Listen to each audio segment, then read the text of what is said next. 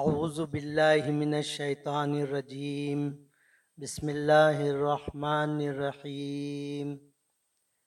بسلسلہ کتاب سیرت حضرت امام مہدی معود خلیفۃ اللہ علیہ السلام المعروف بمولود حضرت امام مہدی معود علیہ السلام۔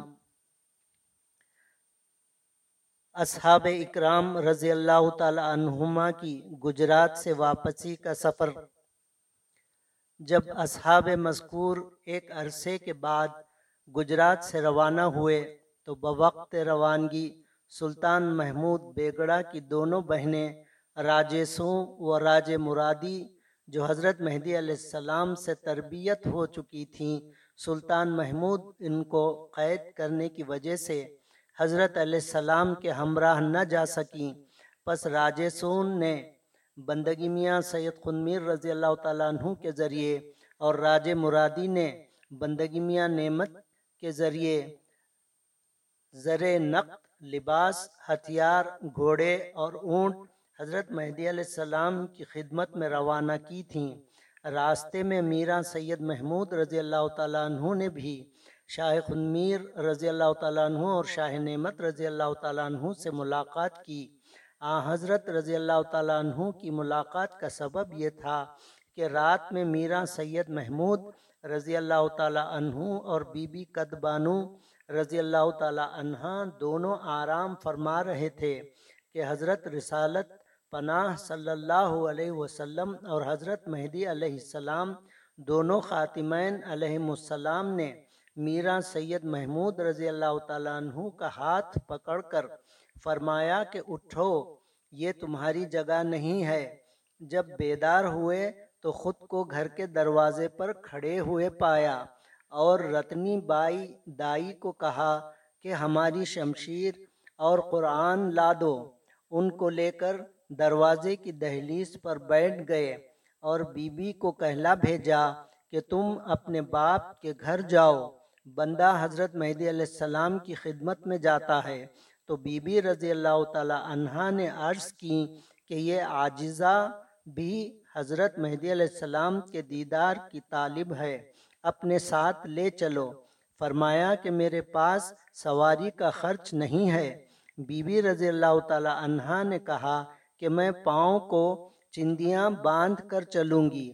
پس حضرت رضی اللہ تعالیٰ عنہ گھوڑوں، اونٹوں وغیرہ اشیاء کو بیچ کر قرض کا تقاضا کرنے والوں کو دیے قرض اور نوکروں کی تنخواہ سے سبق دوش ہو کر بی بی رضی اللہ تعالی عنہ کی سواری کے لیے ایک ڈولی لے کر روانہ ہوئے اور پانچ یا چھ منزل پر حضرت مہدی علیہ السلام کے صحابہ رضی اللہ تعالی عنہما سے ملے۔ بیان کرتے ہیں کہ اول بندگی میاں نعمت رضی اللہ تعالیٰ عنہ نازل ہوئے۔ پھر میرا سید محمود رضی اللہ تعالیٰ عنہ آئے اور پھر میاں سید خنمیر رضی اللہ تعالیٰ عنہ آئے۔ کسی نے شاہ خنمیر رضی اللہ تعالیٰ عنہ سے کہا کہ میرا سید محمود رضی اللہ تعالیٰ عنہ نے فلاں جگہ قیام فرمایا ہے تو اسی جگہ پر گئے۔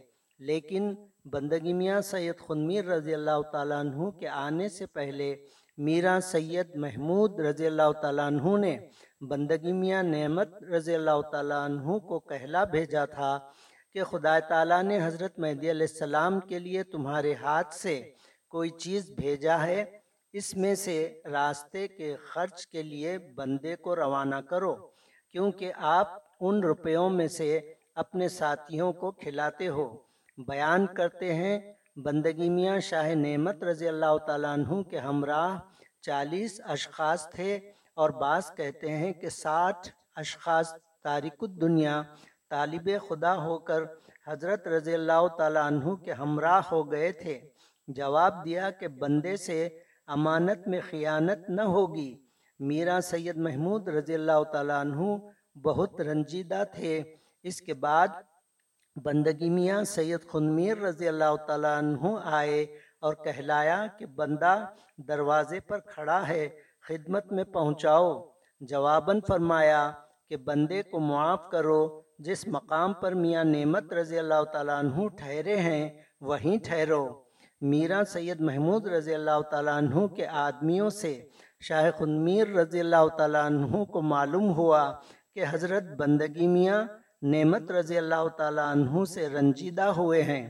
اس کے بعد شاہ خنمیر رضی اللہ تعالیٰ عنہ نے بلند آواز سے کہا کہ کوئی چیز خدا تعالیٰ بھیجا ہے اور نیز عصر کی نماز کا وقت قریب ہے، سرفراز فرمائیں۔ اس کے بعد باہر آئے اور ایک دوسرے سے بغلگیر ہو کر ملاقات کیے اور جو سامان جانوروں پر تھا اتارے۔ پس شام کی نماز کے بعد شاہ خنمیر رضی اللہ تعالیٰ عنہ نے سامان مذکور میرا سید محمود رضی اللہ تعالیٰ عنہ کے سامنے رکھا اور کہا، کیا ہی اللہ تعالیٰ کا فضل اس قاصر پر ہوا کہ میں یہ سامان گجرات سے فرح کو کب لے جاتا؟ اس مال و متاع اور ان طالبان خدا کا وارث اسی جگہ پایا۔ اس کے بعد میرا سید محمود رضی اللہ تعالیٰ عنہ نے فرمایا کہ اس سامان کو اٹھانے کے لیے حکم دو۔ جس طرح خرچ کرتے آئے ہو، اسی طرح خرچ کرتے ہوئے۔ چلو، پھر چاہے خنمیر رضی اللہ تعالیٰ عنہ نے کہا کہ خنکار اس سامان کو خرچ کر کے شاہ زماں یعنی حضرت مہدی علیہ السلام کی خدمت میں پہنچیں۔ اگر یہ سامان ختم ہو جائے تو بندہ حاضر ہے، بندے کو فروخت کر کے حضرت مہدی علیہ السلام کی خدمت میں جائیں۔ نہایت ہی عمدگی سے خدمت کی حد ادا کر کے حضرت مہدی علیہ السلام کی خدمت میں پہنچے۔ میرا سید محمود رضی اللہ تعالیٰ عنہ نے فرح پہنچنے سے پہلے میاں شیخ محمد کبیر رضی اللہ تعالیٰ عنہ کو خوشخبری سنانے کے لیے حضرت مہدی علیہ السلام کے حضور میں روانہ کیا۔ وہ آخر و داوانہ ان الحمد للہ رب العالمین۔